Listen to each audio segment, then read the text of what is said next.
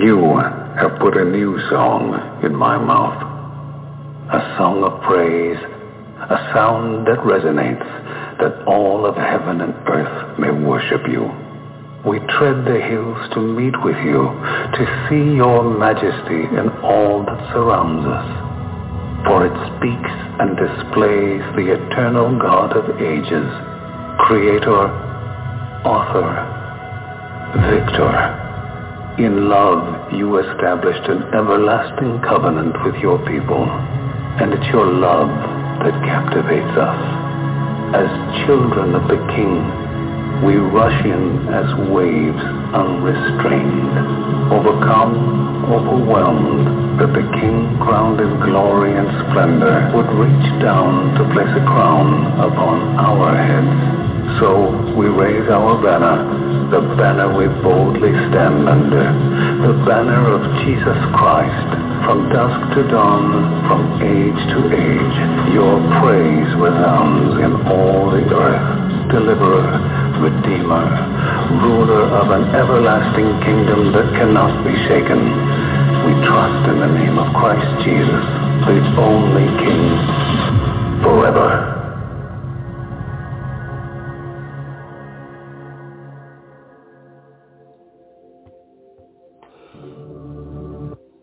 Welcome to Zion's Redemption Radio. This is Fundamentally Mormon. I'm your host, Mark Lichtenwalter. The guest call-in number is 917-889-8827. That's 917-889-8827. You can find this at blogtalkradio.com forward slash fundamentally Mormon. And the text will also be posted on my Facebook wall at facebook.com forward slash LAZURUS 1977. You can also find the text and the audio to this radio program on iTunes at Fundamentally Mormon and in the different Facebook groups that I am an admin of. Some of those groups are LDS Last Days Prophecy and Gospel Discussions, LDS Gospel Mysteries, Latter-day Unity, and others. You can find the pages that I admin also on my Facebook wall and if you enjoy this program, please friend request me or follow me and uh, make me one of your close friends. We try to put out as many episodes as we can during the week. But I'm thankful for you to be here today. Let's get right into the reading today. We are going to be reading out of Ogden Kraut's books, you can find his books for free to read online at ogdenkraut.com. That's O-G-D-E-N-K-R-A-U-T dot com. That's O-G-D-E-N-K-R-A-U-T dot com. And today is the 19th day of May 2021. We're going to be continuing on with part two of Holy Priesthood, chapter, or Holy Priesthood Volume 4, chapter 15 uh, starting on page 200. The text to what we're going to be reading tonight is on Facebook at facebook.com forward slash L-A-Z-U-R-U-S 1977. And the uh, guest call-in number is 917-889-8827. To unmute your mic after the reading, push 1 and we will see it on the studio and we will unmute your mic from the studio. Um, and also the chat room is open at blogtalkradio.com forward slash fundamentally Mormon. All right, Kim, I'm almost to County, so it's going to break up here in this little void. Okay. Sounds good. So. Okay, I'll mute myself. Okay. Starting out with personal revelations on plural marriage were also received by individuals such as Abraham Hunsicker. Um, when the law of celestial marriage was first oh. whispered to him, he, yeah? He forgot to dedicate. Oh. Are you doing that or am I?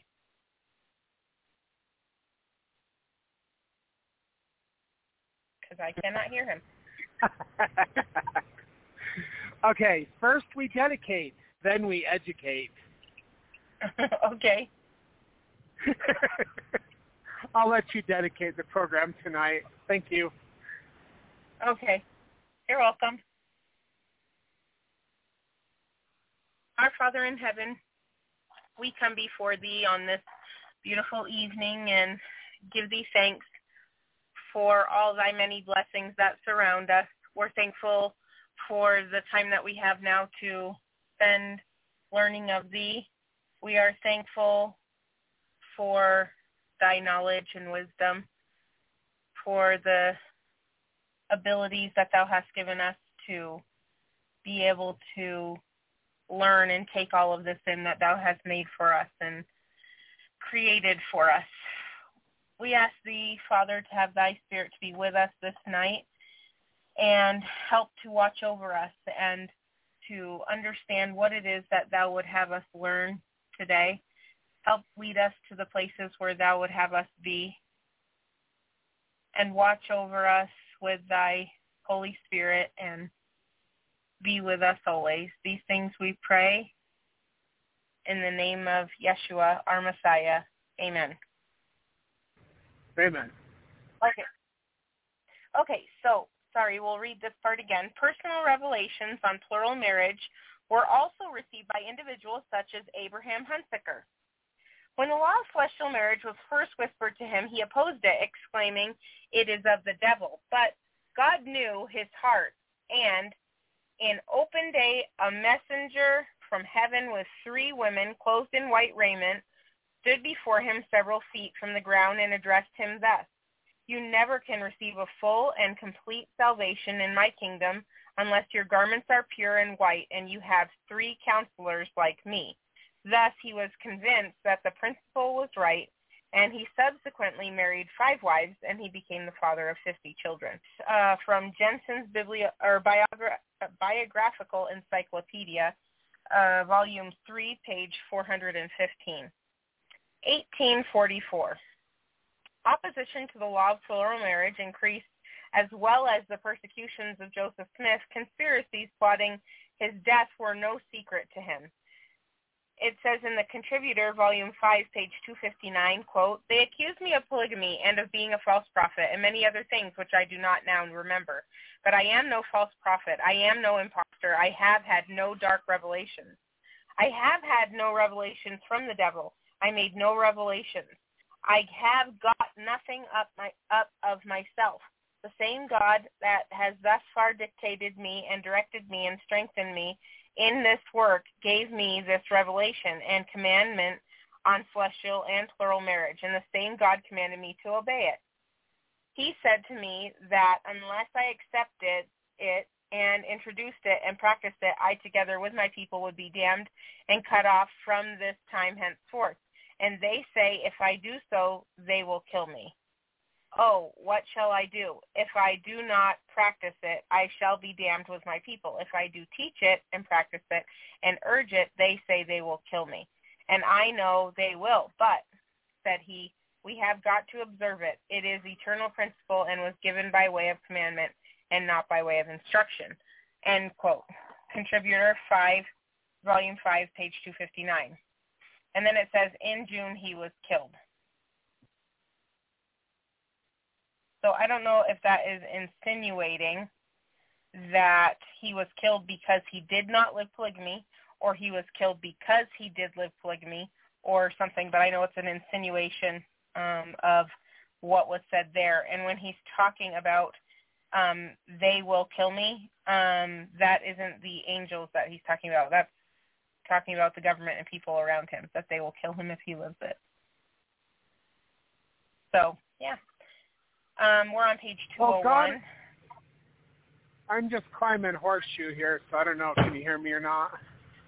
I can hear you, yeah.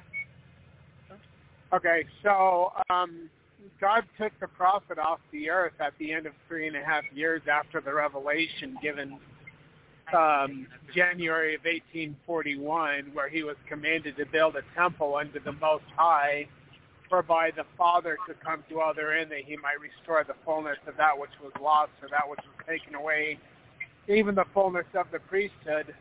Lyman Wight, he said shortly before the death of Joseph Smith that they knew that the church had been rejected, and in that same revelation that was given January of 1841, that Jesus told them, if you don't do what I tell you to do, you'll be rejected as a church with your dead.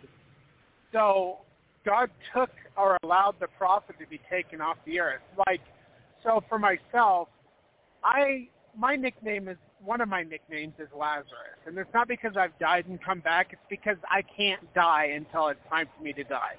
I have been shot at four times, felt the wind of bullets on my face, been stabbed, blown up, poisoned, hung, and a whole bunch of other things. I should be dead, but God doesn't allow me to die because it's not my time and I have a mission.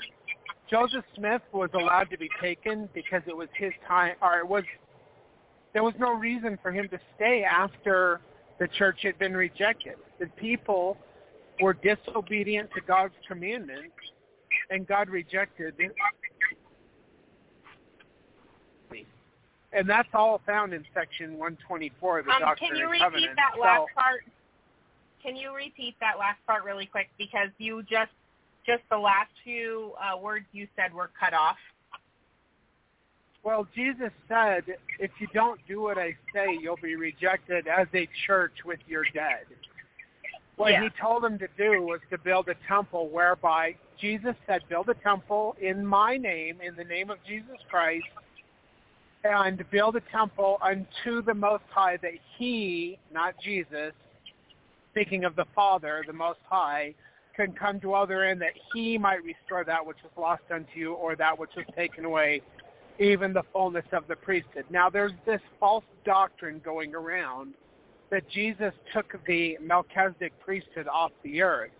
But Jesus is talking about building a temple unto the Father, not himself. He says, build it in my name, not in the name of Joseph Smith, but in the name of Jesus Christ, and uh, build it for the Most High to come dwell therein that he might restore that which was lost unto you, or that which was taken away, even the full, fullness of the priesthood. And I'm quoting verses 27 and 28. Now, in order for you to come into the presence of the Father, you have to have the Melchizedek priesthood. So he didn't take the Melchizedek priesthood from them. In order to have the Father restore anything, or for anybody to come into the presence of the Father, they had to have the Melchizedek priesthood. So this false doctrine that's going around that Jesus took the Melchizedek priesthood is a lie. The only way you get the fullness of the priesthood is by first having it ordained upon you by somebody who has had it given to them correctly. And once you do that, after a time when you have proven yourself, you will have the Father himself come and restore the fullness of the priesthood to you individually. Now, God the Father wanted to restore that to the whole church for the redemption of Zion. And it needed to have a temple. There needed to be a temple for that for that to happen, for him to do it in mass among the saints. But they didn't do it. He never came to the temple. Jesus never came to the temple. No angel ever came to the temple the Shekinah glory that came upon the tabernacle in the wilderness with Moses and also in the Kirtland Temple in the 1830s, that didn't happen in Nauvoo and it never happened after that because the church was rejected with their dead for disobedience.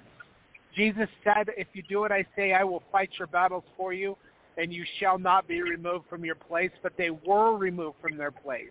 Jesus said, if you don't do what I say, instead of blessings, you'll receive cursings. And that's exactly what we see in history.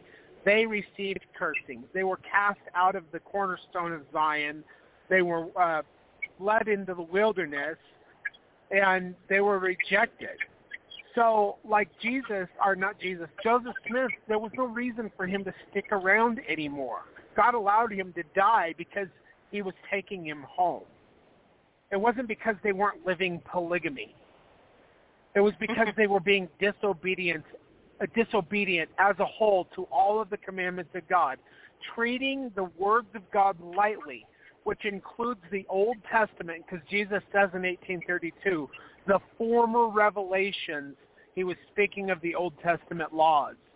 also the new laws that they were given in the Doctrine and Covenants and in the second witness of Jesus Christ was the stick of Ephraim in the hand of, or the stick of Joseph in the hand of Ephraim, which is the Book of Mormon, which is talked about in Ezekiel chapter 37.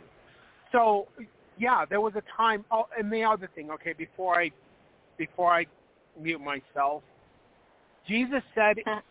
"All they who hinder this work, speaking of building the temple, will be will be cursed to the third and fourth generation. They hindered the work because the workers were going up to Wisconsin and, and sending down timbers from Wisconsin on the Mississippi for the building of the temple. That's what that wood was for. Brigham Young was building the second wing of his mansion. They built a Masonic temple, not the temple of God, but a Masonic temple. They did all these other things that they weren't supposed to be doing. They were supposed to be building the temple of God. But three and a half years after the revelation was given, they were just starting the first part of the second story of that temple. It was never finished. And in that way, they hindered the work of God by doing what they wanted to do instead of what God wanted them to do. And I've heard excuses where they were like, well, they had to drain the marsh and the bog to build the city. Well, the temple was built upon the bluff. They could have built the city upon the bluff.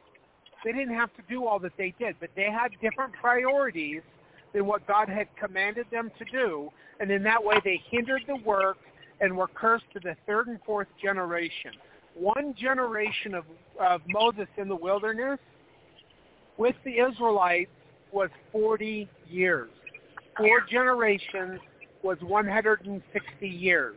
160 years from the time that the prophecy was given in 1841 was 2001. And by the time Joseph was taken in 2004, you got 160 years. That would be 2004. What's interesting is that God did give the fullness of the priesthood to a prophet on the earth who was an eyewitness of him, and that was myself in 2003 when the Father caught me up before him face to face and laid his physical hands upon my physical head, filled me up into eternal life, which is talked about in the patriarch, my patriarchal blessing, and uh, and it was given to me. And the curse was taken and the new dispensation started, which Joseph Smith said Elijah must come again in a new dispensation. So this whole idea that the, the dispensation he started, that was the last of the major dispensation, but there's dispensations within dispensations, and the millennium's a dispensation. So you can't say that that, that time was the last dispensation because the millennium's a dispensation. Anyway, I'm going to mute myself, and uh, I'm going up the hill towards Huntington, so it is what it is. Love you. Okay. Um, you can tell um, them, like Kim, as a witness, you are a witness as well.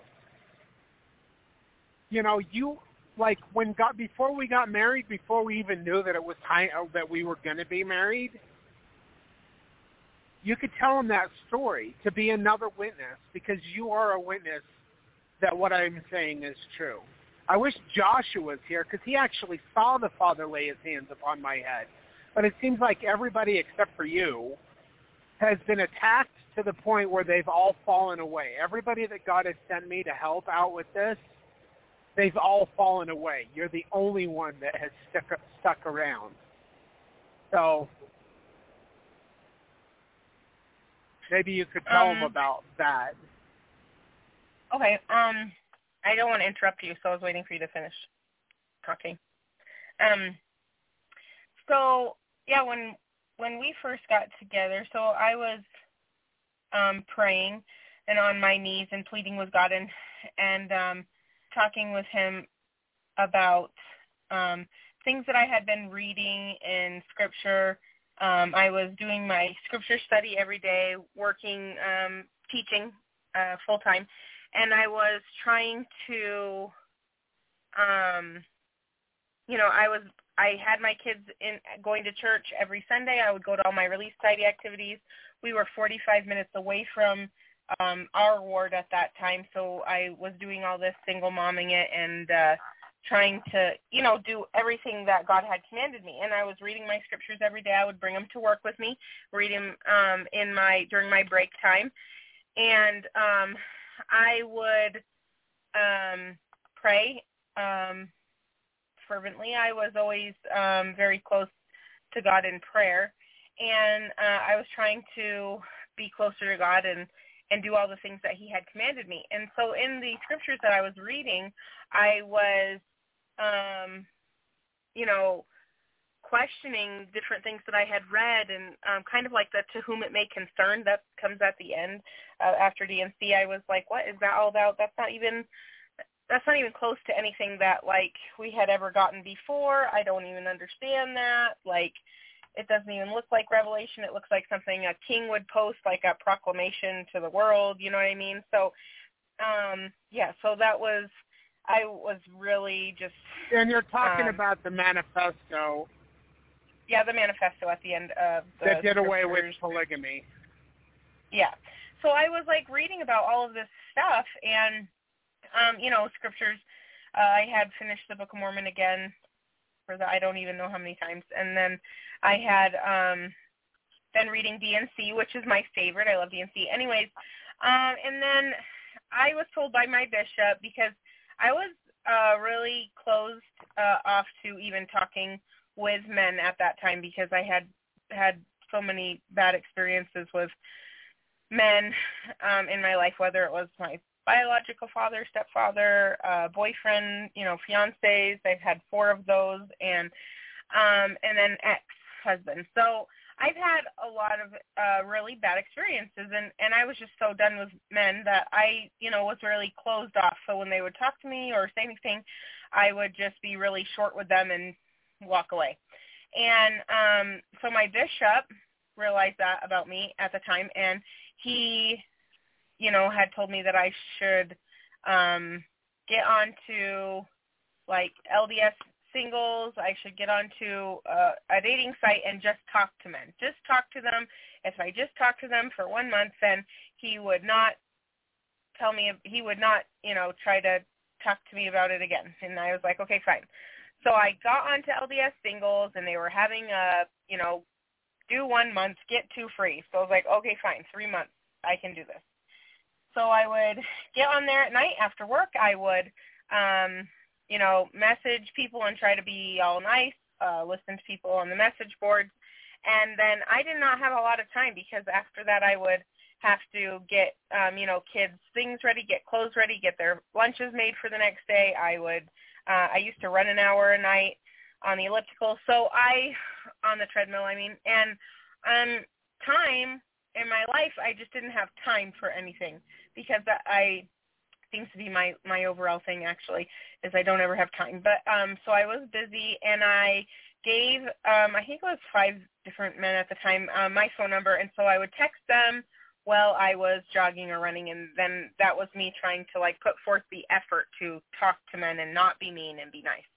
Um so at the time I did meet Mark. He was on the sister site to that, um, LDS Mingles, but for some reason, even though he had a, a free membership for life because he was one of the originals on there, for some reason he felt the need to get onto the sister site LDS Singles, and he paid for a prescription on or a subscription on that. So um, I met him and on there and gave him my number, and we would text back and forth a little. Neither one of us was um, interested in meeting somebody really. It wasn't a long-term thing. My goal was simply, okay, do as the bishop said and follow the directions. And I did that. And then his was, he was always teaching people like he does now. He always has been, you know, he talks about religion all the time. He talks about scriptures. At that time, he was not so much very um, fundamentalist Mormon he was um, more Brighamite or mainstream. And he was still learning as he is now. Anyway, so he, um, I was at that time, uh, this certain night, I was on my knees and I was crying. I was praying to God and, and, um, my ex had gotten out of, um, prison or jail where he was and it scared me. He, um, got out and I was afraid, but I found out he was engaged or getting married to my best friend. And so then I was like, okay. And I I thought, you know, and I was praying with God, and I was like, why can men hurt all these women? They're so abusive and they're so mean. Why can they hurt all of these women, and then they just, you know, go on happy-go-lucky like everything's fine? They're gonna, he's going to go and ruin some other woman's life, and nothing is done about it. And I was, you know, upset. I was like, God, why aren't you doing something about this? He is going to hurt somebody else. You know what I mean? So, anyways, that's I was praying about that, and then I also was asking about, um, you know, the scriptures that I was reading. It says in the scriptures, if I do these things that you have commanded, then I am going to have happiness. You know, this is the plan of happiness, and I am not happy. Um, I'm doing all the things that you ask me to do. I try to go above and beyond, and I want to know, um, you know, why it is that um, I am not happy. Why these things? I know that he can reveal the truth of all things. It doesn't say some things. It says he will reveal the truth of all things to you. So it's not only when he feels like this or only if you are purple or only on Wednesdays or something. It's not it doesn't say that. It says all things. He will reveal the truth of all things. And I know that. So when I was praying to him, I wanted to know those things and I also wanted to know what is up with that to whom it may concern? What is up with the manifesto at the end of the scriptures? What even is that? That doesn't even look like Revelation. So I asked about that. And then I said, I want to know who my eternal companion is, and I want him sent to me. And so after I had calmed down and stopped crying, um, I had gotten up, go back out to go do my normal routine. And then it was a couple hours later Mark called me for the first time. He just called me out of the blue. We weren't even texting. And then he said, um, I just felt like um, I needed to call you. And I was like, okay. And I just listened. And then he just started answering all of the questions I had asked in that prayer. I didn't ask him. I didn't even tell him about the prayer. I was like, there's this guy who is calling me who I don't even know and at this time, I'm still very short with men. I'm like, okay, that's nice, thanks, goodbye. You know, that's who I. I was like, yeah, you're not hurting me. I'm not letting anybody get close enough to get hurt. Like, it's not happening. So yeah, I, I was like, I don't know. I was just like done. Anyway, so he called on the phone and he started randomly answering all of these questions that I had had. Um, and I was I was just sitting there listening to him um, and not even asking, or I didn't even prompt him. And he was answering like he does right now on these radio shows. We go on tangents. We have no idea why. And then we get these messages later saying, I was asking about that and I just needed to know so bad and thank you so much for all that you said. And um and even when we go to visit people we went to a, a village inn even to eat and then randomly had a conversation with a waitress who was not even our waitress and um she was really interested and she was like following us out the door as we were paying for the check and he was answering all these questions she had. So he just does that randomly. He just follows the spirit and and answers the, these questions that people have anyways so um, it was the same at this time. And at the end of, like, after he had answered all the questions that I had, you know, had said in the prayer, and he was coming up to a point um, where he just decided he was going to tell me about his experience with seeing God the Father and his experience with um, being taken up to uh, the temple and um, having uh, the keys um, put on or given to him by God, like you know, hugging him. He was talking to me about the white flowers, about the stream that he washed his feet in. He told me about all of this, and I was the spirit was so strong. It, definitely one of the top um, five spiritual, most spiritual experiences I have had um, in my lifetime, and um, I remember feeling like I the spirit was just burning all through me, and I felt like I was glowing, um, just like I was just glowing and and just floating above the air. Um, I don't I don't think I was. I just felt that way. Uh, the fear the spirit was so strong. um, that I could barely breathe. And I told him, okay, thanks, you know, that's nice. And I told him, I don't know who your wife is going to be. Um, but, and I was like, it's not me, but I don't know who your wife is going to be, but I would love to meet her because she's going to be this amazing person. And so I honestly was like, you know, I knew what he was saying was true. I had definitely a confirmation of the spirit. I knew what he was saying was true, and I was just um feeling the spirit so strongly and I just felt like, oh, this is the kind of person I would love to know and I hope to know whoever it is that he marries. and so that's what I told him. Um and then I ended up um, you know, saying goodbye to him, thank you know, thank you and hang up. And then after getting off that phone call, which was a really long phone call, um, because my husband is very long-winded, um, I said a prayer again. I prayed about it because I wanted confirmation of the Spirit. So I said, you know, I was like, thank you so much for answering my prayers. Um, thank you for all the the understanding, um, the knowledge, and um, and then I said, I said, but this cannot be the guy um, that you're sending to me because I asked for him to be sent to me and I was like, he wasn't sent. But I am thankful that he called and that he told me all that he did. And um and I literally just said, um, I was very literal about it. I was like, um, this is not the uh I feel like this is not the man that I'm supposed to marry because I asked for him to be sent to me. And then I heard a voice and it's like I don't hear voices all the time, okay? I don't even hear voices any other times. But I heard a voice after I said the prayer that told me to bear him children and ease his burden. And so then I had to write it down in my notebook, in my journal, because I was like, I am never going to believe myself because that is crazy. People who hear voices are crazy, right? So, and I am not. I am like the most literal person in the world. I I always am reasoning things, um, you know, trying to dig deeper for the for a higher understanding. Um, I'm a very logical thinker, so um, I'm a very scientific person. I love science. Um, and so when when this happened, I was like, okay, I have to write this down because I'm never going to believe myself. Like, this is ridiculous. And so I was also like, I am not going to tell this man that I don't even know that I'm supposed to marry him and have children for him. Like that is ridiculous. I don't even know this man. So um he didn't call me for 3 days and I didn't hear anything from him because actually he was at a pool party when he called me. He got out of the pool, grabbed his phone, all wet, and he called me because that's what he just felt the spirit really strongly and he felt like he needed to call me so he did.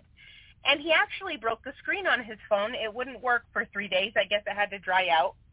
And after it dried out um he was able to call me again. So then he called me and we talked um we at that point had exchanged so that we could skype each other so we could talk like you know on video or you know talking to each other. So we did that. Um, I think we did that for a couple of nights or something, but then I one night I was like, this guy's gonna think I'm a lunatic, and honestly, part of me was hoping that he did and ran away because that's you know still my I was afraid. I mean, I trust God, but I did not want any other man hurting me, controlling me, or trying to hurt my children. I I'm so down. I still am. I'm so over men who do that. Like I'm sick and tired of controlling people. Controlling people too. It doesn't even have to just be men because women can be controlling too, and it drives me nuts.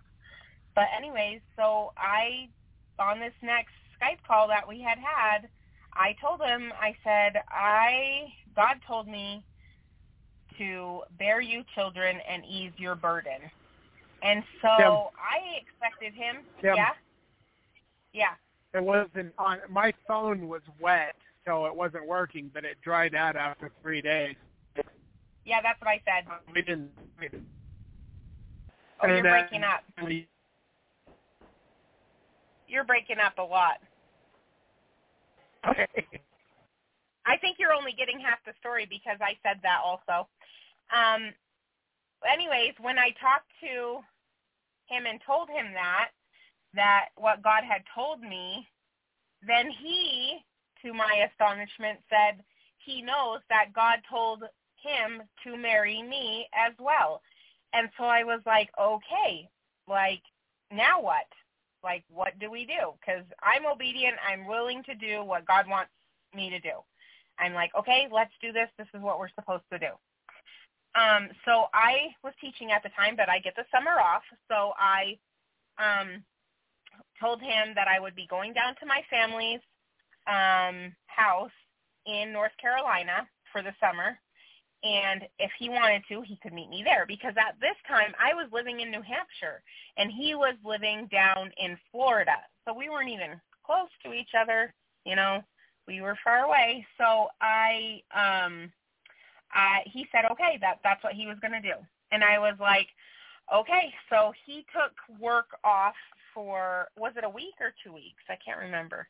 He took work off and um my grandfather was going to help me to drive from New Hampshire down to North Carolina. It's like a 21 to 23 hour drive or something like that. And I was going to do that in a minivan with two kids by myself.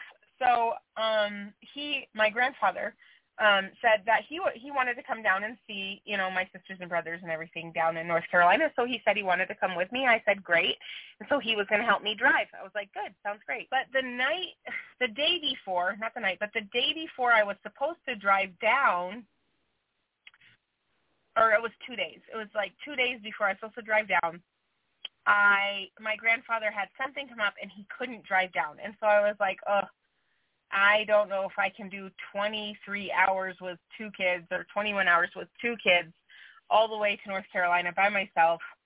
Um, and I didn't, I just didn't really want to. I didn't like to do trips on my own. But I called Mark and I let him know what happened. And he said, okay, that's fine. I will get a plane ticket and I will come up to you and I will help you drive down. And I was like, okay, I guess that would be the whole he's being sent to me thing. So he bought a one-way plane ticket. I picked him up in Burlington, Vermont, and he got off the plane and to meet us. It was like literally he got the plane ticket and came up like the next day. And um, you know, and he had the weeks off for work, but so he flew up there. He hates planes. He's deathly afraid. He's had several experiences where things went awry in a plane, even where everything um, had shut off in a, an airplane and they were going to crash into the ocean and then all of a sudden all the lights and everything came back on. Like unexplainable that was in a C-130 over the sea. That was in a C-130 over the Sea of Japan. Yeah, I could hear you that time, the second time you said it. So he does not like airplanes. There, it scares him. Um, but he did this because he knew he was supposed to, he um he actually told me after the fact that um when he was in the plane he was looking down at the shadow on the ground and it looked a halo like around the plane where he was sitting. So that was pretty interesting. He felt like okay it's going to be fine. God is going to help me with this. So he got into the airplane and flew up to me and I picked him up. And honestly and when he shaking. came out of the yeah, he was shaking. I was shaking really bad the whole time. Yeah, because he was like, "Oh, it's gonna crash."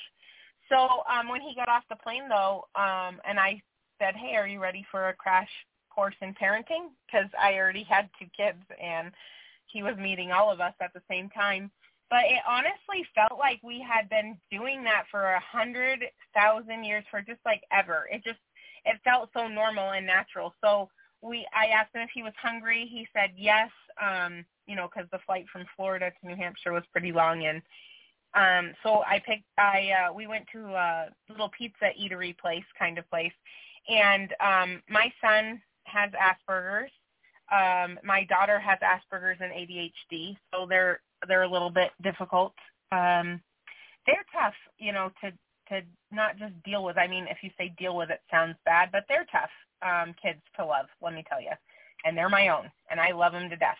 um, but when we got um, there to the pizza place, um, he, you could just tell like right away he was really easy, like the easy goingness of it. I mean, my son was like, "Here, do you want to taste my drink?" And who wants to drink out of some other kid's drink? That I I don't even like to drink out of my kid's drink. But my husband was like, "Oh yeah, sure," and he tasted his apple juice after he had drank, you know, Emmett had drank out of it, and I was like, "Oh." Okay, like he doesn't think my kids are gross or something, which is what I had um witnessed my whole life with uh you know men. They just uh did not do well with kids. But um my husband mark he when he met the kids he was really just great with them. Um he was really good with liddy. Uh she was really hyper but you know he he was fine with it um it they didn't stress him out at all she even uh, when you were at my apartment and the, like it was it the first night we slept there you were sleeping on the couch um and she was climbing all over the top of him and he didn't even wake up. Like she literally was like trying to find a remote or something and she was like climbing on him and I was like, ah, what are you doing? You're to wake him up. Stop, you know. And he didn't even wake up. He was like sleeping on the couch. Everything was fine. I mean, it was crazy to me. It was so crazy. So anyways, he met my mother, my sister, and I don't know if he met Daryl. I don't think he came out, uh, but that was my stepfather.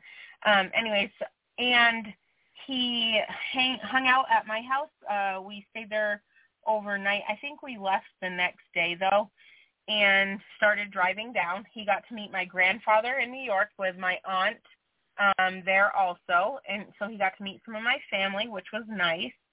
Um and we because he's a truck driver, he can drive forever. Like I could not drive as much as he did on that trip. It was really great for me actually.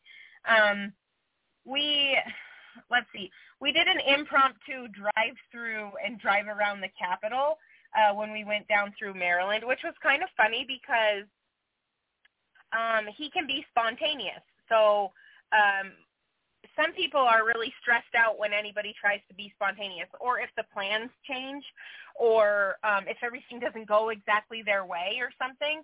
Um, a lot of times people can get frustrated. But um, when we were on the trip, and um I was like, "Oh, we should see the Capitol. I used to live over here. Did you know that?" And like, you know, we talked about it, and then he was like, "We should go." And then impromptu, he just like took the next exit, and then we drove around the Capitol. We have a bunch of blurry pictures somewhere on one of our memory cards um, of the Capitol because we were just driving around in circles and taking pictures of like the Lincoln Memorial and you know uh, George Washington Monument. Um, the Capitol building, everything. And um, it was just totally impromptu and not stressful at all. So that was super nice. Nobody was upset or yelling at anybody, which was interesting to me because even when my family had gone, my stepfather would get so ornery about moving and it would be like so stressful to everybody else because he would be ornery. Anyways, so um anyways, we we did that. We drove um we were stuck in New Jersey for a while too. I didn't even talk about that. So when you get on the turnpike um and you're in rush hour traffic, that's pretty bad and it's super stressful when that happens, right? And you're in stop and go well, you're not even in go traffic. You're in stop traffic and you're sitting there on the turnpike and you're in a minivan with two kids who are 3 and 6. And you know, it's not fun for the kids but like that's not even bad enough. Then your air conditioner goes in your vehicle. Yes, that's what happened. In my minivan, the AC broke on the way down and we didn't have AC and the kids were, you know, screaming and like playing around and everything and I was thinking, "Oh my gosh, make the kids be quiet, help them to stop so that they don't frustrate him so he doesn't get upset cuz he was driving."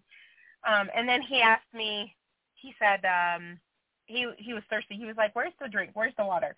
And I'm like looking everywhere, like, "Get him the water before he freaks out," because you know it's a stressful situation. And I thought he was going to get mad and start screaming at people, but then like he he was like, "Oh, there it is." He picked it up and he opens it up by himself, driving with the other hand, even though we were in stop traffic. Uh, it was like stop and go at that point, actually. Then he drank the water, put the lid back on, set it down, and I was like really nervous. I mean, my anxiety had gone through the roof, and I was like w- really nervous. But he didn't say anything about it until we got to the next rest area. We stopped, and we actually were buying some more water. um, at the rest area and going to the bathroom. We took the kids to the bathroom, and um, he was like, "Okay, I don't know what I did, uh, but I know that something's wrong, and I know that you are really tense." And I was like, "Okay, I'm not upset or anything." And he and I was like, "But um, I thought you were going to be super mad and like start yelling at us or something." And he was like, "Okay, why?" And and I explained it to him. So he was trying to learn and understand, you know, how I was at the time because I had always come from abusive relationships and um he didn't understand. He was like, "Okay, that is interesting, but no, I'm not going to scream at you." So um he was really great with that, very calm in those types of situations. So it was really good. It was a learning experience. All these things that happened, even when we we finally made it down to my sister's house, and um my sister got a phone call. There, so she has five kids. I had two. We were staying at her house, and um she got a phone call um and she had to run outside and she took the phone call in her van because there was so much commotion. Her husband was out back and he's an arborist so he was like cutting trees or doing something out back. And um so Mark and I were in the house uh with all the kids and it was getting to be about the time for dinner time. So we had to clean stuff up and um when we had to clean stuff up uh for dinner, you know, and plan a dinner, I was like, okay, I'll give him some of the kids and I'll take some of the kids. And I think that's what we'll do, you know. So hold on one second. I'm just going to turn on this car so that my battery doesn't die. Um, so anyways, what happened was um, I just said, here, you take these three kids, and I will take these kids, and we're going to go do the laundry in the living room, and you do the kitchen and the dining room. And he was like, okay.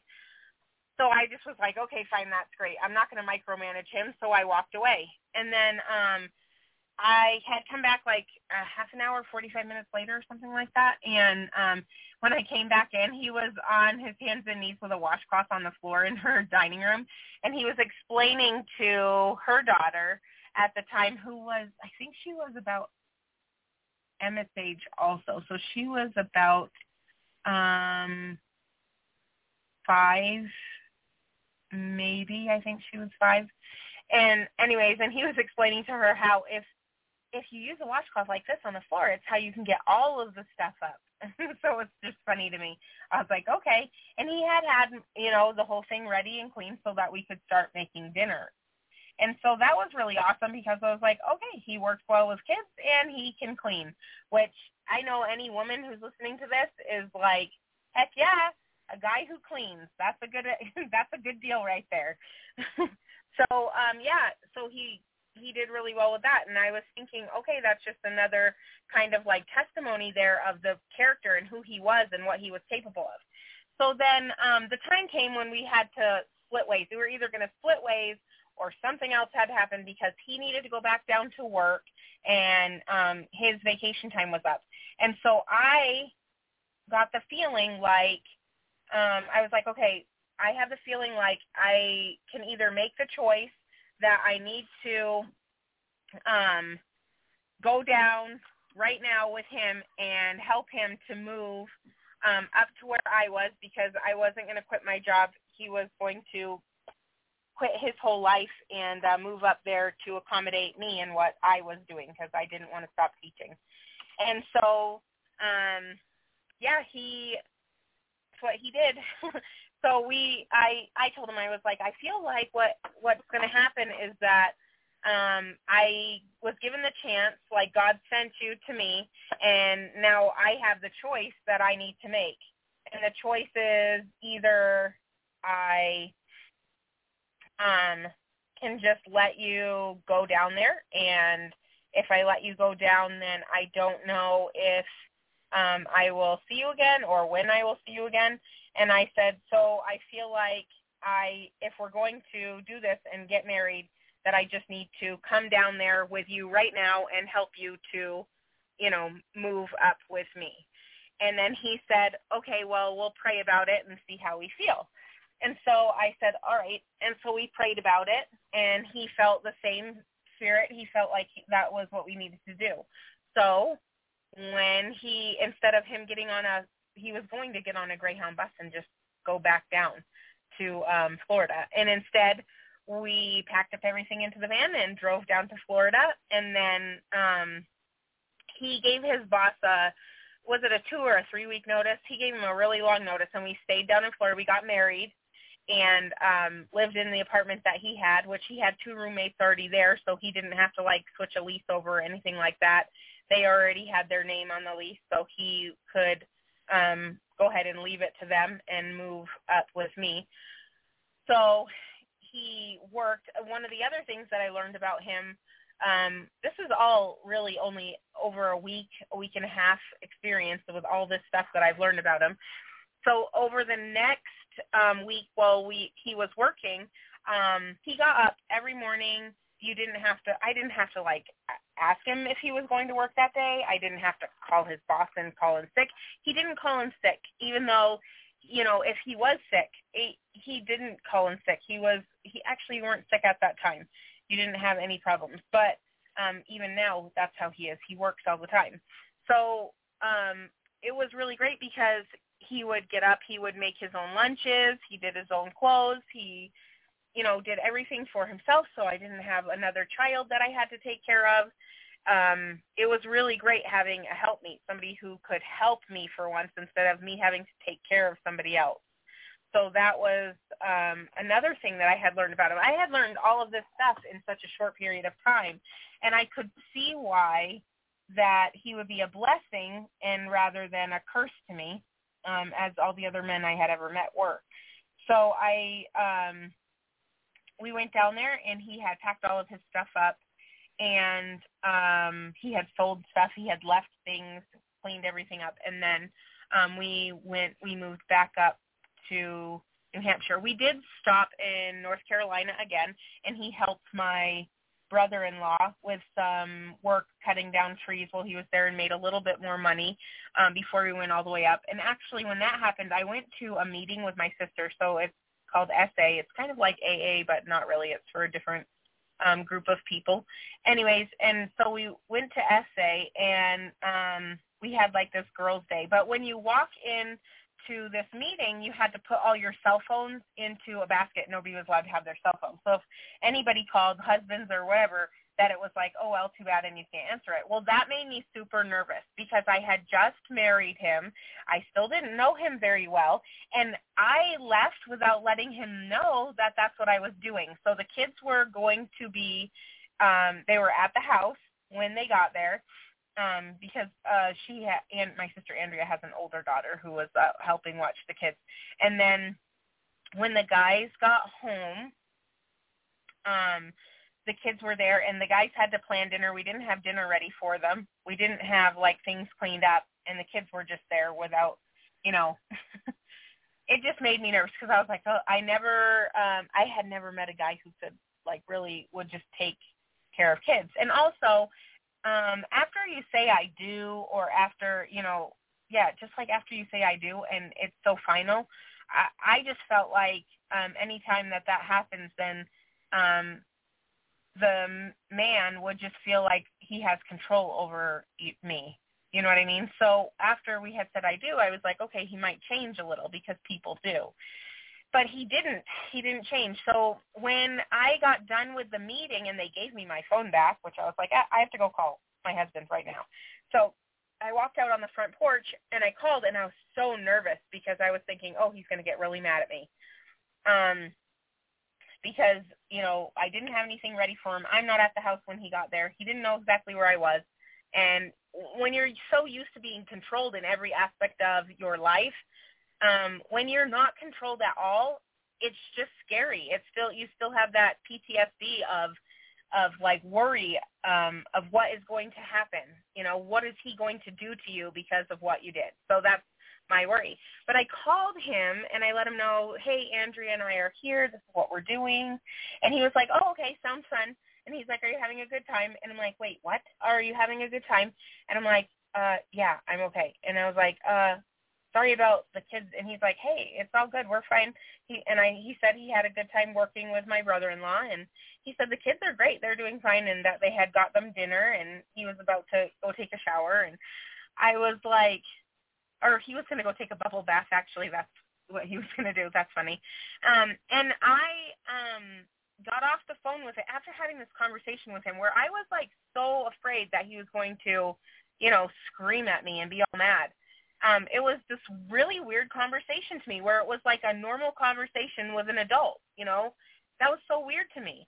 I went back into um, the meeting with all the other women, and they were like sitting there eating some little snacks and stuff like that after, you know, just chatting after the meeting. And I walked in and, and Andrea was like, are you okay? And I was like, yeah. And I was like, I just had the weirdest conversation of my life. And she was like, why? What's the matter? And I was like, nothing's the matter. But I was so terrified that I was going to get in so much trouble because I'm not there, like making his dinner, making sure the kids are all quiet and like not in his face or whatever. And it was just like the weirdest conversation. And so like that right there was just another testimony of, you know, this is going to be okay. God knew what he was doing. God knew who he was putting together.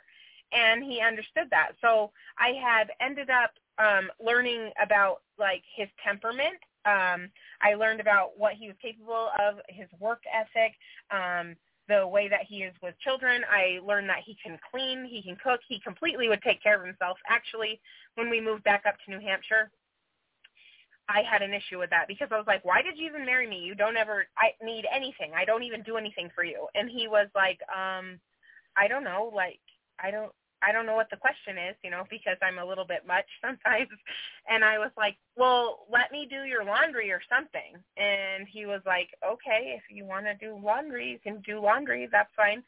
I was just like, I feel like you don't need me for anything and I need to be needed for something so that I feel like useful to you and he was like okay i understand he's also a really quick learner so when i complained about things um when i tell him that this isn't working or something uh, is upsetting me um instead of it being a problem and an argument it's more like okay i can try to help you out with that let me figure that out and actually that's how we both are it's how our relationship works so well we both serve each other and so instead of um being constantly on edge and like arguing. We're more like um, ready to help and fix each other's problems. So, so that's. Um, I know that was a whole long story and not what we intended to talk about tonight at all.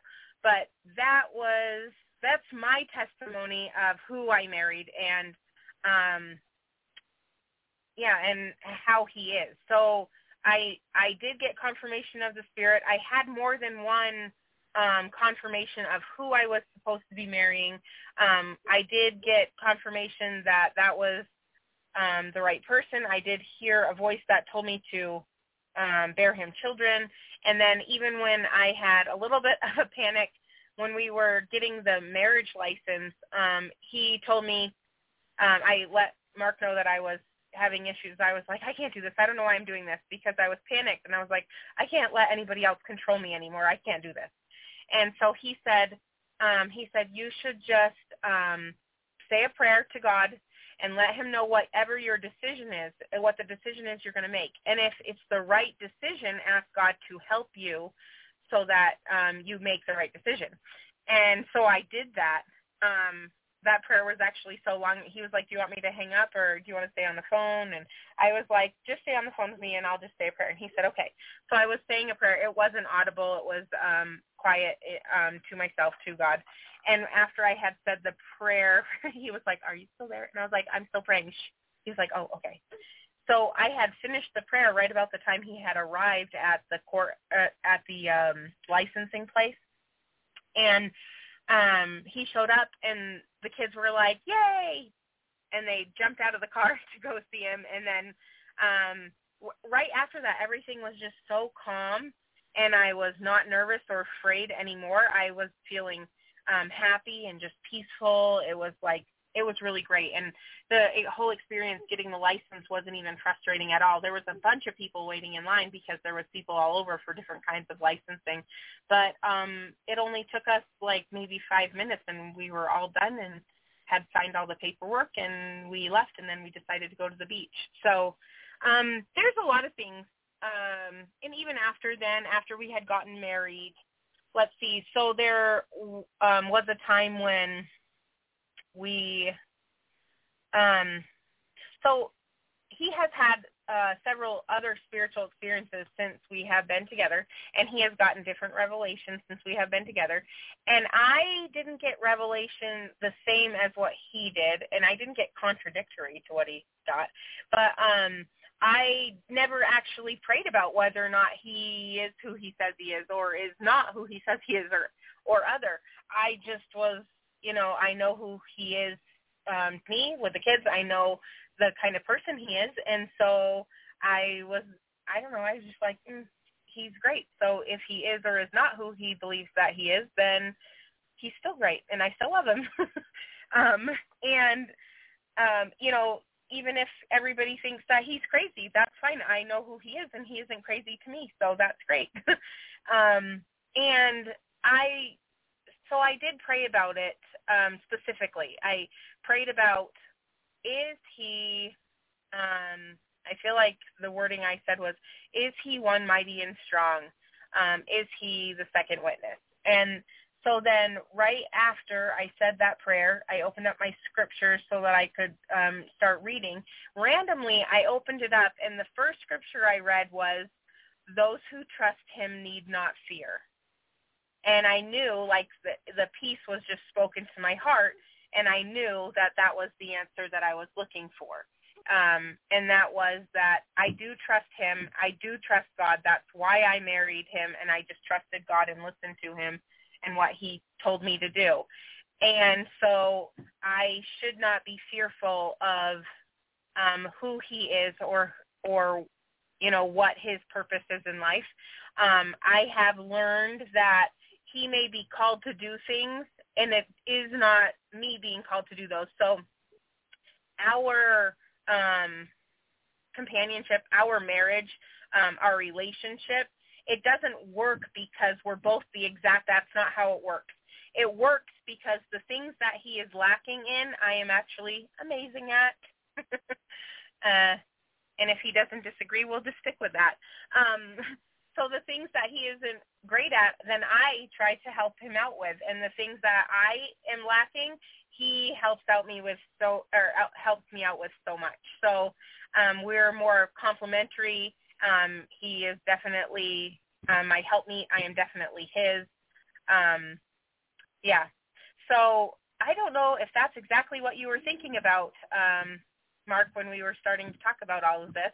And I know that was a lot longer than what you probably bargained for, but um, that is the most long-winded and accurate statement that I have ever made about my husband. um, that's not to say that he doesn't uh, get upset or sad or cry or um, have every emotion that a normal human being has. I actually would say that he's a little bit more um, feeling or what is it called? he is very um he wears his heart on his sleeve i guess is what it w- what it would be called so he feels things um deeply when somebody else hurts another person or when somebody gets hurt or something happens he is very emotional he cries he's definitely the more emotional of the two of us um i'm very more literal i think um what else that's who he is um, and I love him. and the more that I've, I've, we've been married nine years. It'll be 10 years this summer. And um, I have never made a better decision than to follow God on this one and get married to him. And I don't know. I love him more and more every single year. The more that I have gotten to know him, the more I truly deeply love him. And not a superficial kind of love.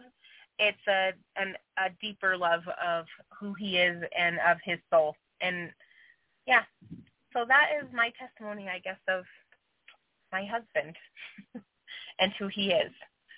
Um, did you have anything to say about that? I'm pretty sure that was longer than just one uh, page.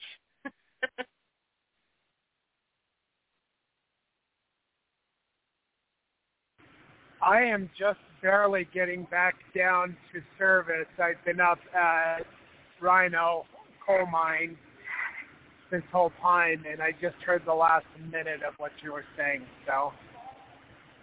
Oh, awesome! So then you'll have to go back to listen to all the things that I said. yes, um, I do a screen recording every night so that I can upload it to YouTube. So I will listen to everything, and then I'll awesome. I'll upload it to YouTube tonight while I'm driving. It takes hours, hours and hours to do it, but um, you know, it's something I can do while I'm driving. So. Yeah. Um. So I um, I did have to correct again. one little thing. Oh yeah. I have to correct one little thing. We will have been married nine years this summer. Oh, I thought it was ten. No, Seems July like twentieth, forever. two thousand. Yeah, and I don't know whether that's a good statement or a bad statement, but um, we got married July twentieth 2012. of 2000, and um, I met you face to face 20 days before that, on June 30th, Yeah. Yeah. when I got off the airplane. Yeah. So the whole reason why I Oh, you're breaking up again. the whole why You're breaking up a lot, so we can only hear every other word. Can you hear me? yeah I'm I'm almost to the point where it won't break up anymore. Um, I'm sorry, but we are still not going to make it through this tonight because it is now nine o'clock. and Yeah. I did not mean to talk this much. I'm sorry, so I don't know. I don't know. Okay, Um, is it okay the reason try again? why yeah, well the reason why it kind of triggers me that oh he didn't live polygamy, so so he was take no that wasn't that was part of it, but that wasn't all of it, and that wasn't the main part of it either. They were told to do a certain thing in building the temple. They didn't do it, and it wasn't Joseph Smith's fault. It was the saints' fault for not listening to him. They treated him lightly as a thing of naught, and they did what they wanted to do instead of what he was telling them God wanted them to do. And so they were rejected. They were rejected. All of them, all of the branches. So, um, can you hear me still? Yes, I can, really clearly. Okay, so um, he wasn't. It wasn't because of polygamy solely. It was because the general disobedience of the people, but also because they were told to build that temple so that God, the Father, the Most High, could restore the fullness of the priesthood so that Zion could be redeemed. He cursed them for hindering the work to the fourth generation, and at the end of the fourth generation in 2003, I was caught up to Mount Vashel, to the to the temple of the Father, and I saw him face to face. He stilled me up unto himself, which it talks about, in my, and that happened in 2003. In my patriarchal blessing in 1997, it said that I have been given the greatest gift that God has to bestow, the gift of eternal life. And Kim has read that blessing for herself, and she can testify that I'm not making Yeah. things up. The other thing, too, in 1990, let me think, 94, it was 94 or 95, I was caught up in the Spirit, and Jesus Christ took me to the Salt Lake Temple, and I went through the temple. I was Baptist at the time. I hated Mormons. I was really anti-Mormon because of my experience with the members of the church and different things, but I was Baptist.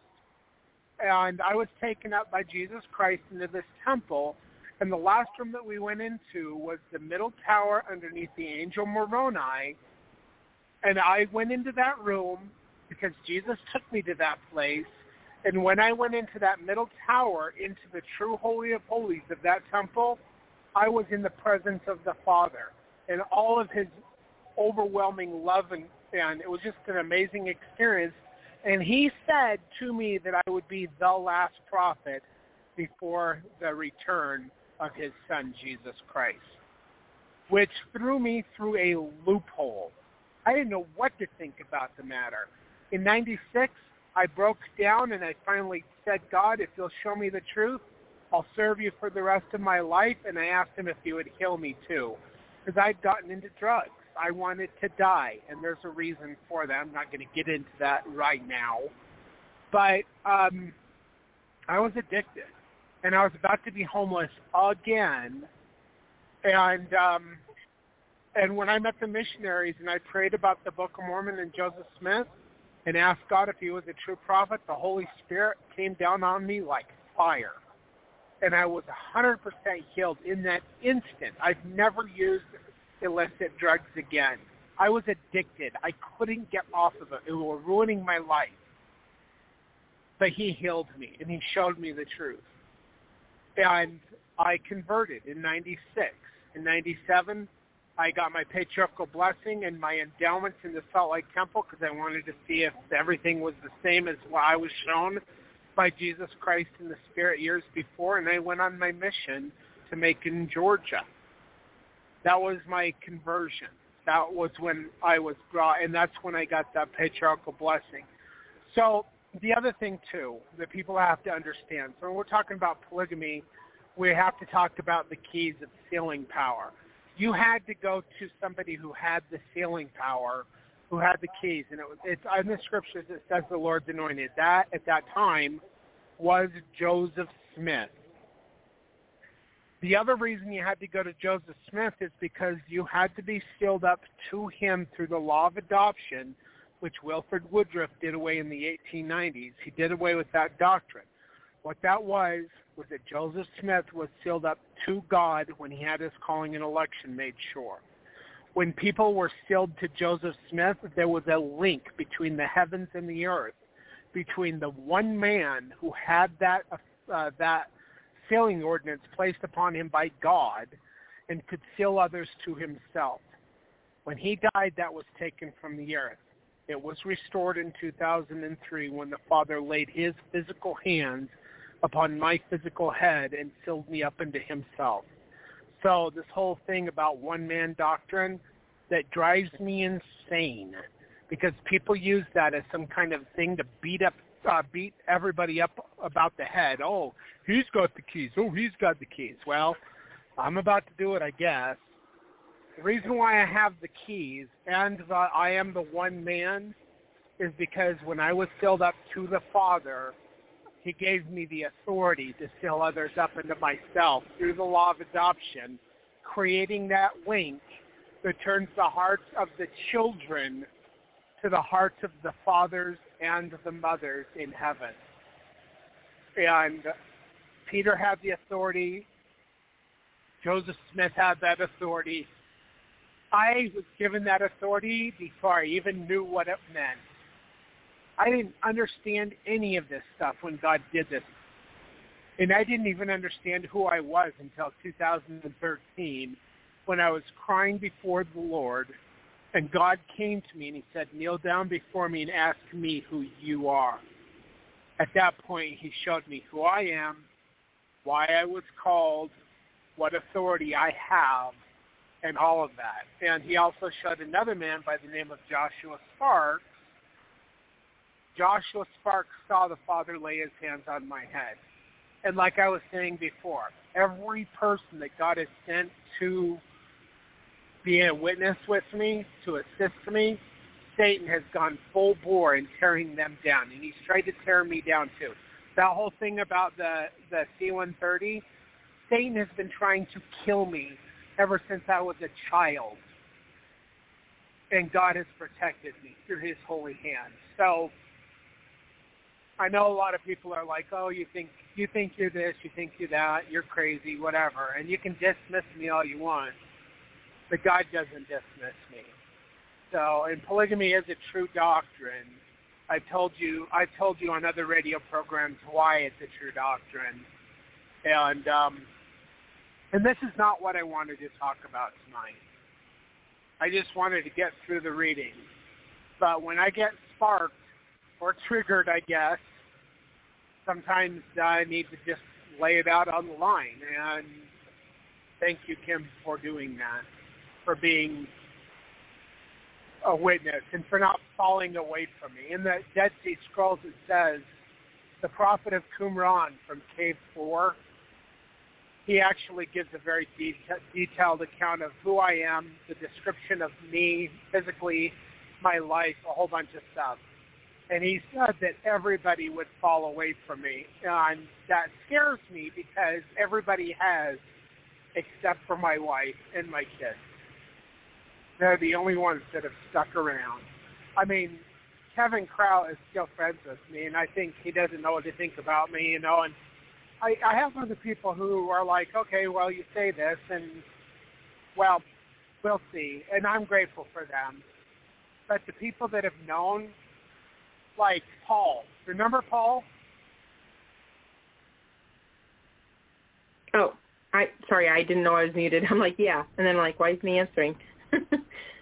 oh, I mean, Kim could tell you guys all of these people who come, and they they God shows them, God gives them a powerful witness of who I am and my calling, and every single one of them, Satan goes after, and he tears them down, and he and they all fall away, and it it causes me great discouragement but I'm going to do. See, and I'm, I'm understanding of it because I know how difficult it is, like being on the earth and just the way that things are. Um, I know things can get confusing sometimes. It's difficult, and um, I don't know. Like I just know how hard it is, so I'm very like understanding, I guess, and compassionate. So I get it. There are rabbit holes that lead you different places. There are things that sidetrack you. Um, you know there are squirrels everywhere you know it just it, it leads you different places and you just follow them and it's so difficult to stay on task stay focused um know what it is that god wants you to do. You know it it's just difficult. So i understand it. Um definitely well there's it's another a little thing too Joseph Smith taught a correct principle that when God raises up a true prophet, Satan will raise up true prophets who will seem so very close to the truth that it'll be hard for the elect to know the difference. And I've seen that over and over and over. These people who claim to be prophets who are given so much truth, but then they fall away in certain errors and they lead the, the people astray as Judas goats, leading them into the, uh, the house of slaughter. And Satan's on a campaign. He's got to work, and he's doing it very efficiently. And so many people are falling away or led by these false prophets who, who Satan raises up, who are so close to the truth, but they lead people astray in key points, like the fact that, you know, just for the one, God didn't take the Melchizedek priesthood from off the earth. It wasn't Jesus that had to come to that temple. Jesus said, build a temple unto my name whereby the Most High can come dwell therein. That he, not Jesus, would restore the fullness of the priesthood. In order to come into the presence of the Father to receive the fullness of the priesthood, you have to have the Melchizedek priesthood. But people, Denver Snuffer and others, are teaching this false doctrine, leading the people astray in lies. But they're so close to the truth. But they are the false prophets that Joseph Smith warned you about.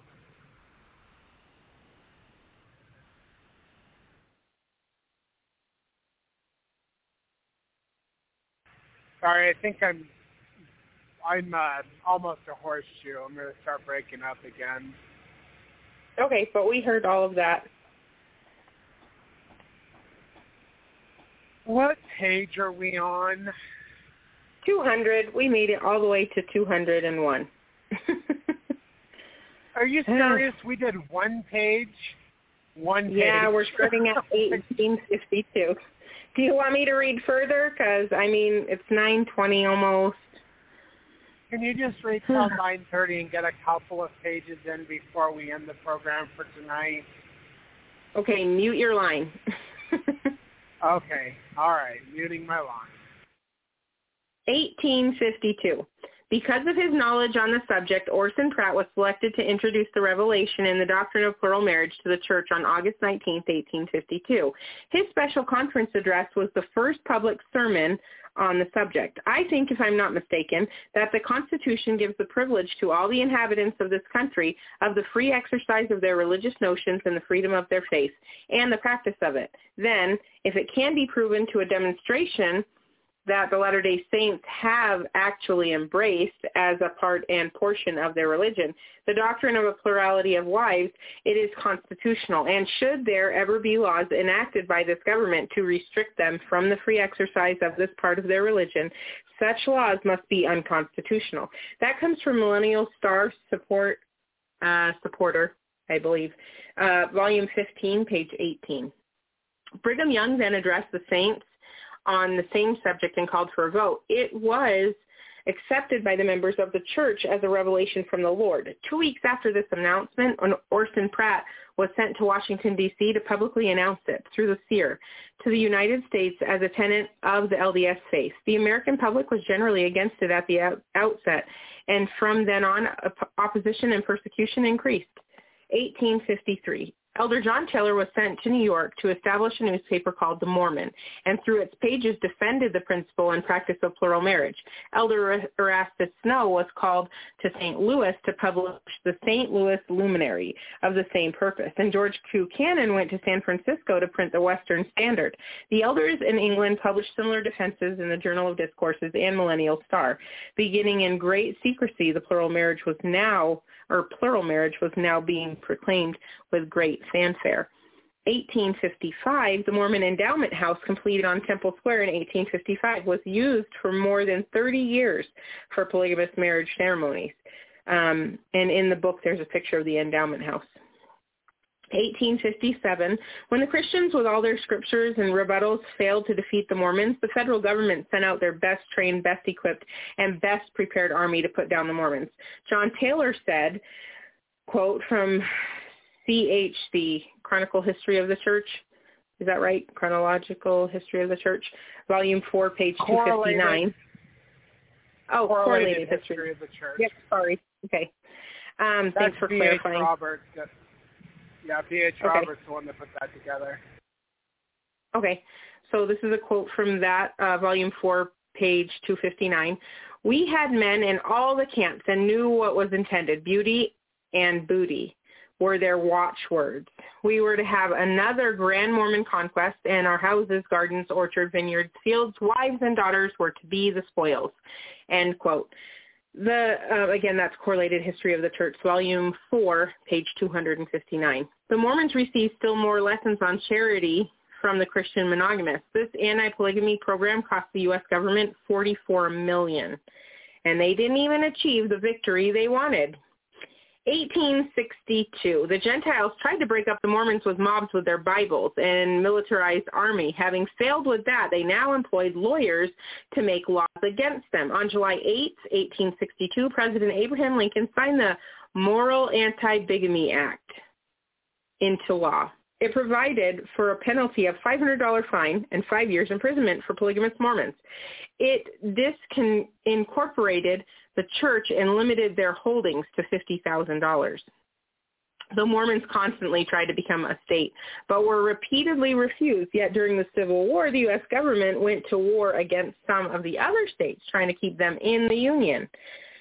In 1865, some Mormons thought the church should receive another revelation revoking the law of plural marriage. Brigham Young Jr. responded by saying, um, this is from Brigham Young Jr., editor, Millennial Star, uh, volume 27, page 676, uh, on October 28, 1865, quote, There is no halfway house.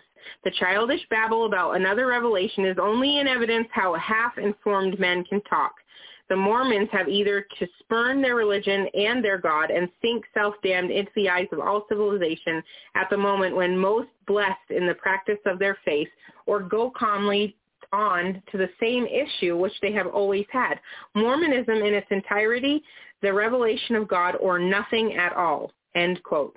Again, from Brigham Young Jr., editor of Millennial Star, volume 27, page 676 on October 28, 1865.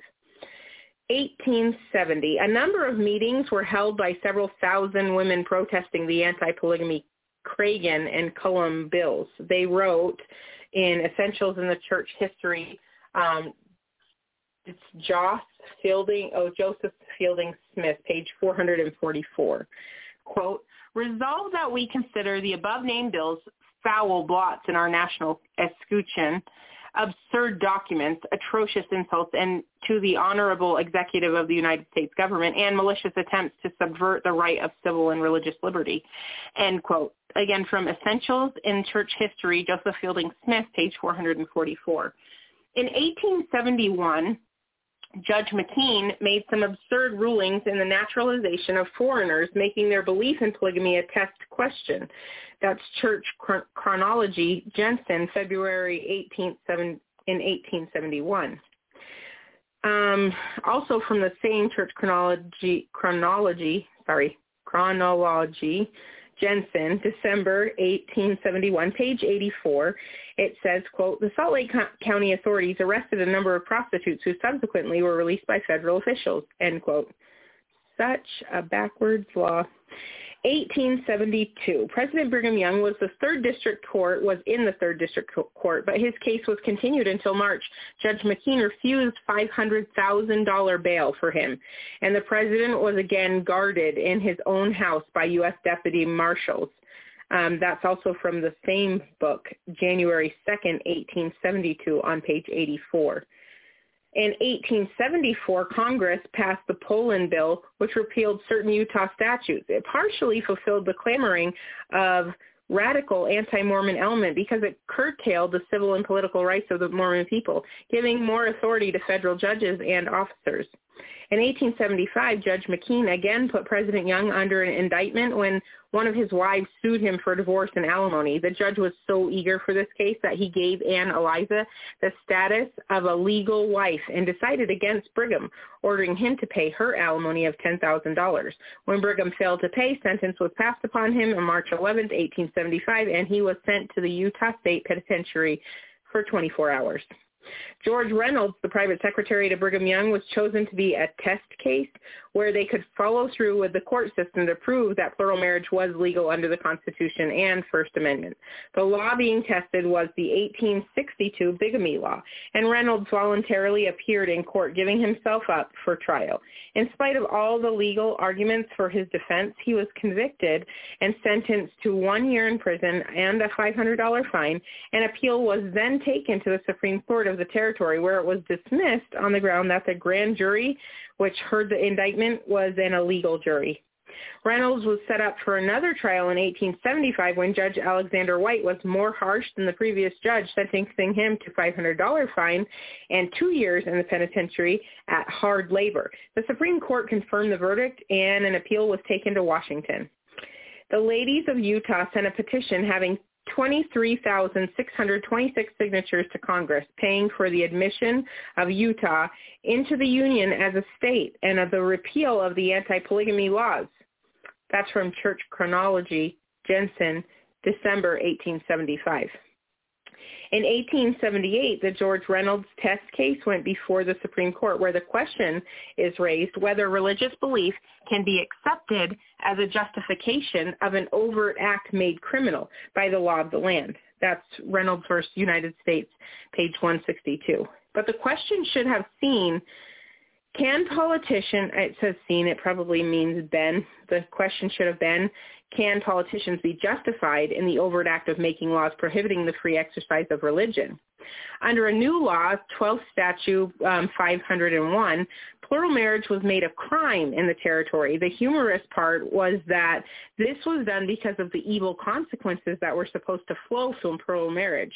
Um, from I, the same, um, I'm sorry, that is from the same place, uh, Church Chronology Jenson um, December 1875, page 168. They completely failed to look at the consequences that flowed from monogamy. The right in their own front yard was the evidence they needed.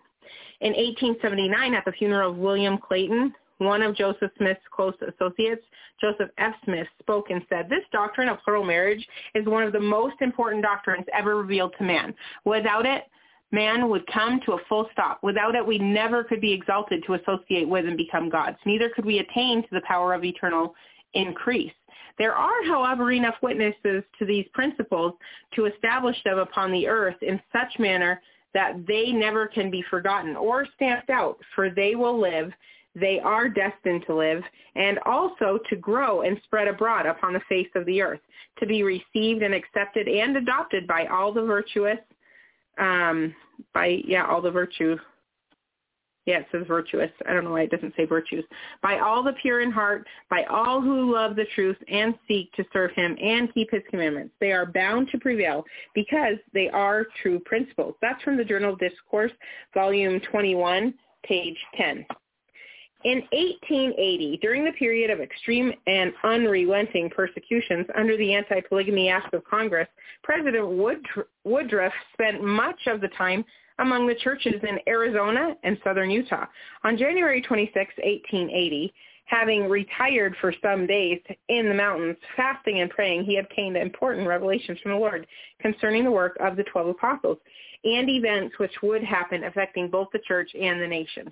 These were submitted to President John Taylor and the Council of the Apostles and were accepted by them as profitable for doctrine, for comfort, for light, as to the future, and for encouragement in the work of the ministry. That's from Imp Era, so was that Imperial Era, Volume 1, page 874, 874. Since the saints were suffering such perilous times because of plural marriage, this revelation of 1880 was very important to them. In it, the Lord said to them, the devil is ruling over his kingdom, and my spirit has no place in the hearts of the rulers of this nation. And the devil stirs them up to defy my power and to make war upon my saints. Therefore, let mine apostles and mine elders who are faithful obey my commandments, which are already written for their profit and guidance. As I have said in former commandments, it is not my will that mine elders should fight the battles of Zion, for I will fight your battles. This nation is ripened in iniquity, and the cup of the wrath of mine indignation is full.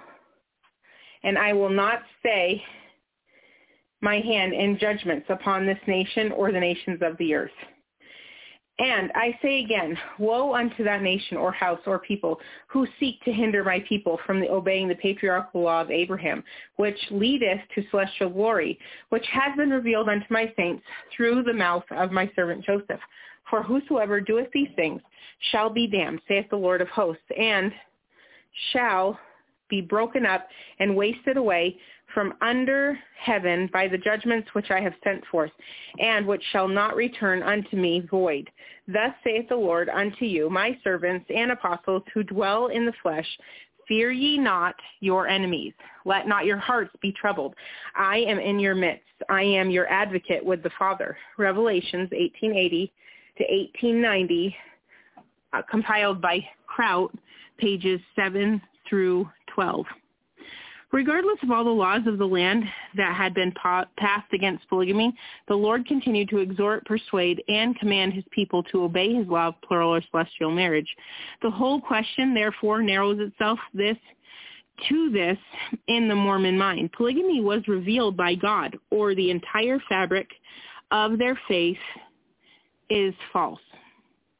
To ask them to give up such an item of belief is to ask them to relinquish the whole, to acknowledge their priesthood a lie, their ordinances a deception, and all that they have toiled for, lived for, bled for, prayed for, or hoped for, a miserable failure and a waste of life. That's from the Salt Lake Telegraph, Brigham Young Jr., 28th of October, 1880, Millennial Star, Volume 27, page 673. In 1881, Christian representatives wanted war with the Mormons. They wanted to see the Mormons killed, their property taken away, and their religion wiped out. The Reverend J.H. Peters at Dayton in October 1881 said, I would that guns of Fort Douglas were turned upon them. The Mormons or meaning the Mormons, and they made loyal by this means, if by no other. Um, that's from the previous book, um, Salt Lake Telegraph, Brigham Young Jr., 28th of October, 1880, uh, Millennial Star, Volume 27, um, page 673. Um, but instead of being the millennial star, I believe it's just page 482. Such were the feelings of most of the Christian people of America. They were Christians by name and Romans at heart. 1882, this year saw the passage of the Edmunds Law, which reads, in section 1, every person who has a husband or wife living who marries more than one woman is guilty of polygamy and shall be punished by a fine of not more than $500 and by imprisonment for a term of not more than five years. This law prohibited a polygamist from voting or holding any public office, and anyone under suspe- suspect was made to sign a test oath. A few centuries before, the Inquisition brought all the forces of law and imprisonment against faithful Christians. Now the Christians were imposing the same on the Mormons. They were being forced to sign a modern test oath or suffer the consequences. A portion of that oath stated, I blank, as in stating your name, further swear that I am not a bigamist, polygamist, or living in unlawful cohabitation or associating or cohabitating polygamously with persons of the other sex. Immediately following the passage of the worst law against plural marriage so far, the Lord gave another revelation in support of plural marriage, i.e., Thus saith the Lord to the twelve, and to the priesthood and the people of my church, let my servants George Teasdale and Heber J. Grant be appointed to fill the vacancies in the 12, that you may be fully organized and prepared for the labors devolving upon you. For you have uh, for you have a great work to perform, and then proceed to fill up the presiding quorum of 70s and assist in organizing that body of my priesthood who are your co-laborers in the ministry. You may appoint Seymour B. Young to fill up the vacancy in the presiding quorum of the 70s if he will confirm conform to my law, for it is not meet that men who will not abide my law, um, meaning plural marriage, shall preside over my priesthood. Revelation to John Taylor, October 13, 1882, Revelations in 1880 through 1889, Kraut, page 35. Um, the plural marriage part is in parentheses, so it's not a part of the original text. It was added there by the author. Um, how interesting, as the government made laws against plural marriage, the Lord reinforced his commands to obey it. There could be no compromise. John Taylor suggested that it would be well for us to keep up our coat collars and protect ourselves as best we could until the storm passed over. That comes from the life of John Taylor, B.H. Roberts, page 360 in this revelation of 1882 was a new law pertaining to plural marriage, that only polygamists could preside over the priesthood. In other words, a monogamist should not serve as a general authority in the church. Other supportive information and positive statements soon followed from leading church brethren, such as, um, this comes from the Life of Wilford Woodruff, Matthew Cowley, page 542. Quote, concerning the patriarchal order of marriage, President Taylor said, if we do not embrace the principle, that principle soon, the keys will be turned against us. If we do not keep the same law that our Heavenly Father ha- has kept, we cannot go with him. A man obeying a lower law is not qualified to preside over those who keep a higher law. In harmony with the remarks of President Taylor, Elder Woodruff observed, the reason why the church and kingdom of God cannot advance without the patriarchal order of marriage is that it belongs to this dispensation just as baptism for the dead does, or any law or ordinance that belongs to a dispensation. Without it, the church cannot progress. The leading men of Israel who are presiding over stakes will have to obey the law of Abraham or they will have to resign. That's Life of Wilford Woodruff by Matthew Cowley, Cowley page 542. The following precepts for this law of marriage had now been established. Number one, men must live it or the keys will be turned against them. If they want to go, number two, if they want to go where Heavenly Father is, they must obey it. Number three, a man living polygamy cannot preside over a polygamist. And number four, it belongs to this dispensation. Number five, the church cannot progress without it. Number six, stake presidents must live it or resign. In 1885... Um, isn't it, Tim, isn't it uh, somebody who is living monogamy cannot preside over a polygamist? Yes, a man living monogamy cannot preside over a polygamist. Sorry, did I say that backwards? Yeah. Yeah. Sorry. Right. Yep, that's true. Um, how many pages did you want me to read? Um, what year are you on right now? I'm on 1885. Oh, you're good then. That's good. Um, Um, I'm, I'm exactly where it says this place. 1885, and then um, it's on page 211.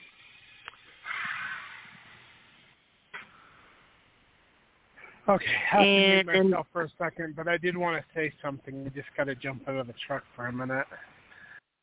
Okay. That's fine.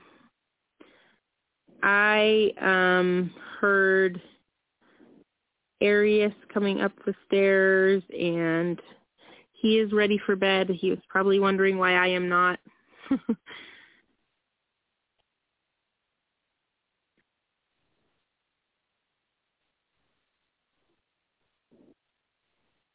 um yeah, now I feel like it's just going to be some dead air for a minute.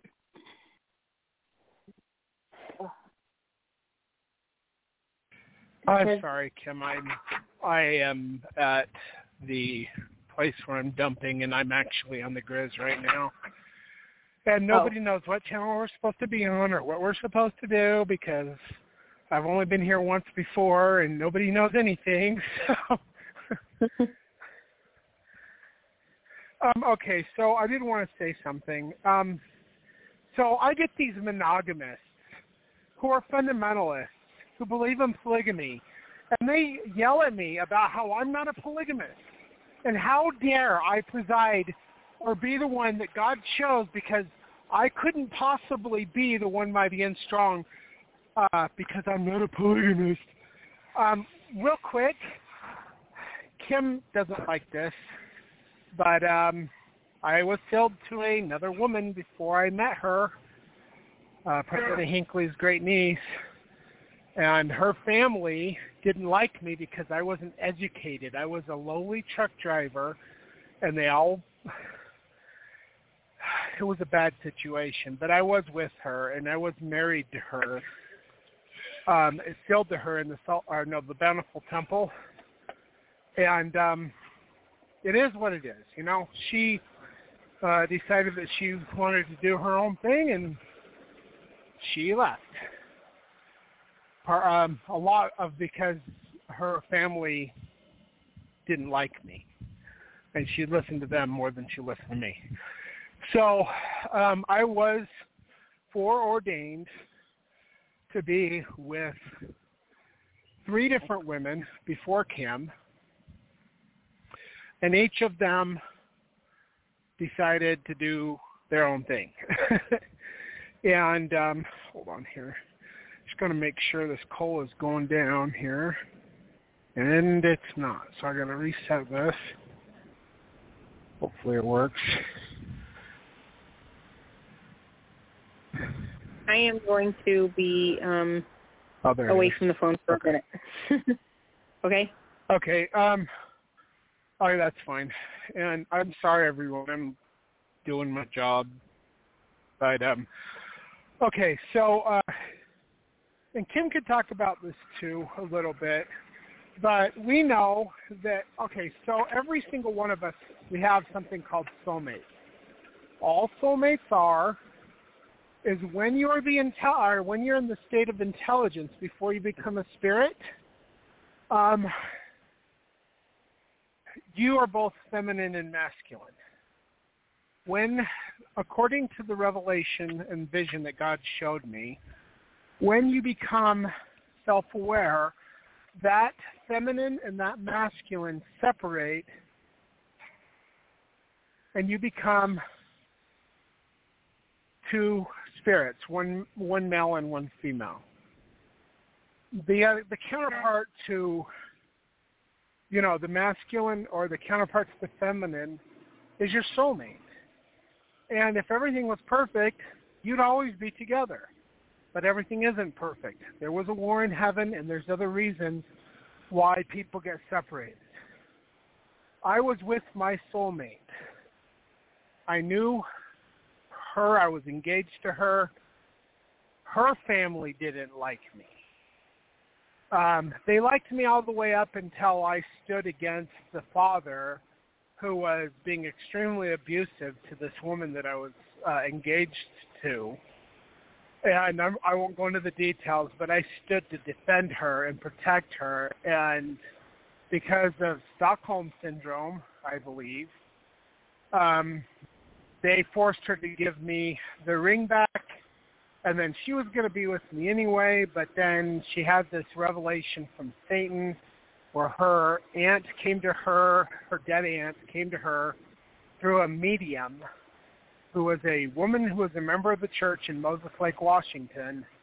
And this woman proceeded to tell my fiance uh, lies um, in a way that would that she basically was torn away from me.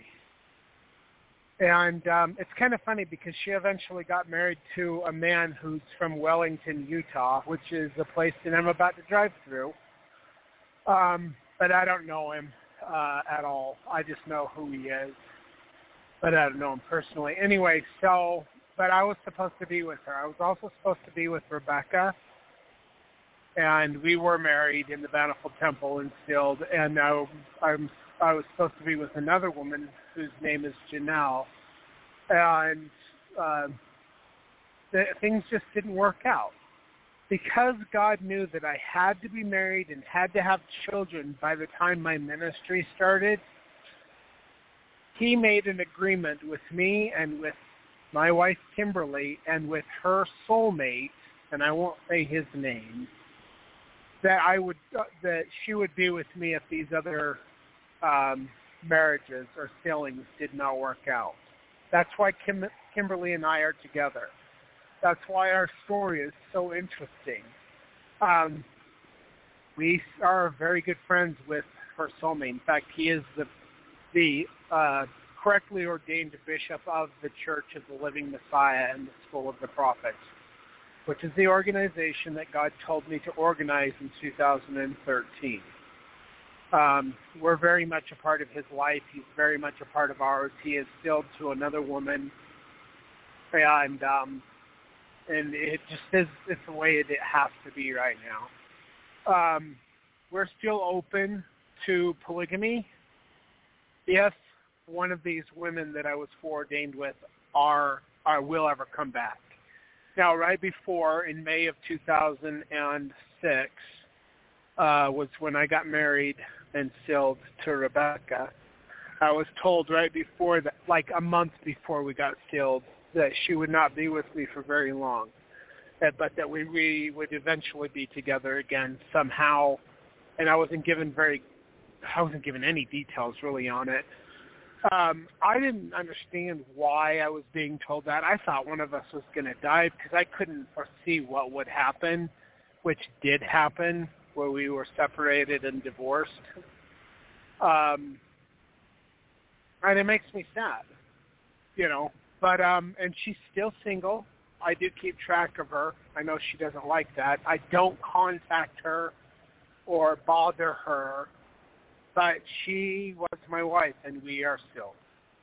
So these people, these monogamists that I'm specifically speaking of, who are like, you can't possibly be because you're supposed to, and no no monogamist can preside over a polygamist or whatever. All these these man-made doctrines that they made up in the Brighamite Church.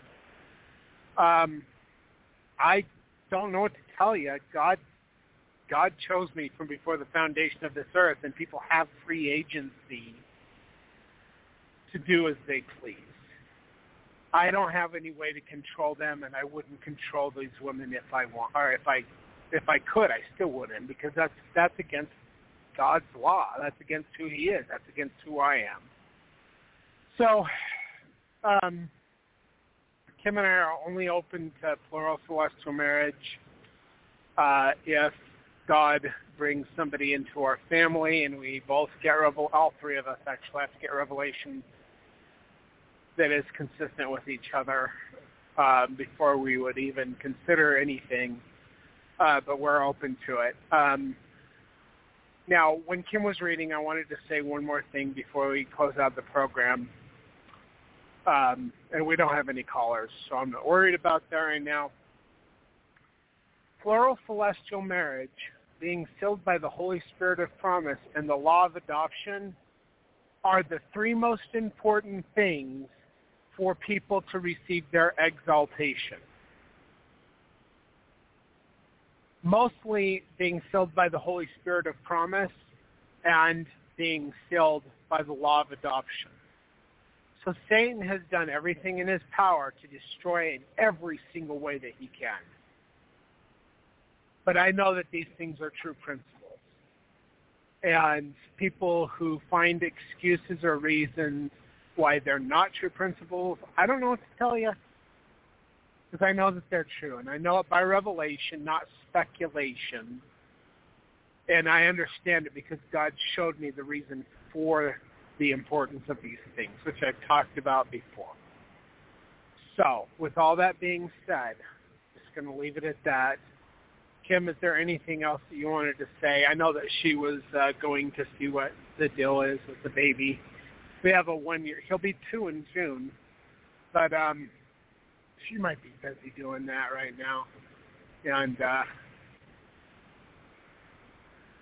oh, my uh, it's so stupid. I've got this. Um, hold on. You know what? I'm just going to leave it at that. We'll be back on tomorrow, and we'll read from 1885 till whatever we get done. And uh, thank you for listening to the program. Take care, everyone. God bless, and goodbye.